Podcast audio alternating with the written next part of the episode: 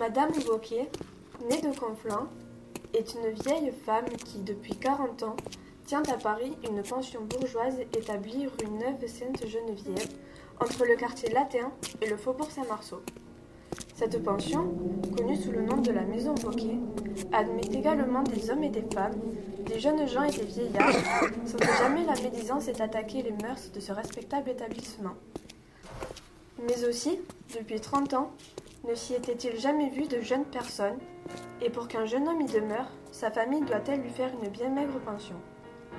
Néanmoins, en 1819, époque à laquelle ce drame commence, il s'y trouvait une pauvre jeune fille.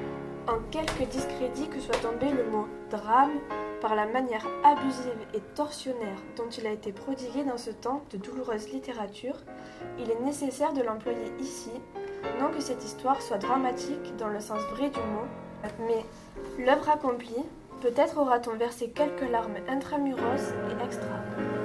Sera-t-elle comprise au-delà de Paris? Le doute est permis.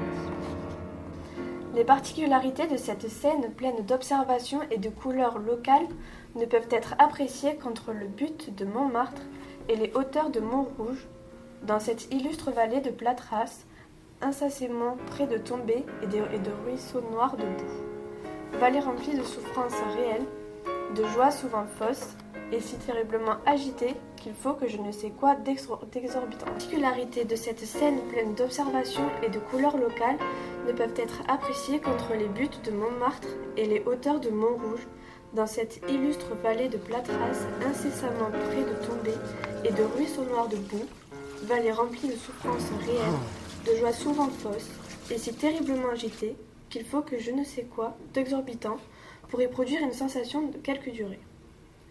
Cependant, il s'y rencontre ça et là des douleurs que l'agglomération des vices et des vertus rend grandes et solennelles. À leur respect, leur égoïsme, les intérêts, s'arrêtent et s'apitoient, mais l'impression qu'ils en reçoivent est comme un fruit savoureux promptement dévoré. Le char de la civilisation semblable à celui de l'idole de Jagerna, à peine retardé par un cœur moins facile à broyer que les autres et qui enraille sa roue, la brisait bientôt et continue sa marche glorieuse. Ainsi ferez-vous, vous qui tenez ce livre d'une main blanche, vous qui vous enfoncez dans un moelleux fauteuil en vous disant Peut-être ceci va-t-il m'amuser Après avoir lu les secrètes infortunes du père Goriot, vous dînerez avec appétit en mettant votre insensibilité sur le compte de l'auteur, en le taxant d'exagération, en l'accusant de poésie. Ah, sachez-le, ce drame n'est ni une fiction, ni un roman. All is true. Il est si véritable que chacun peut en reconnaître les éléments chez soi, dans son cœur peut-être.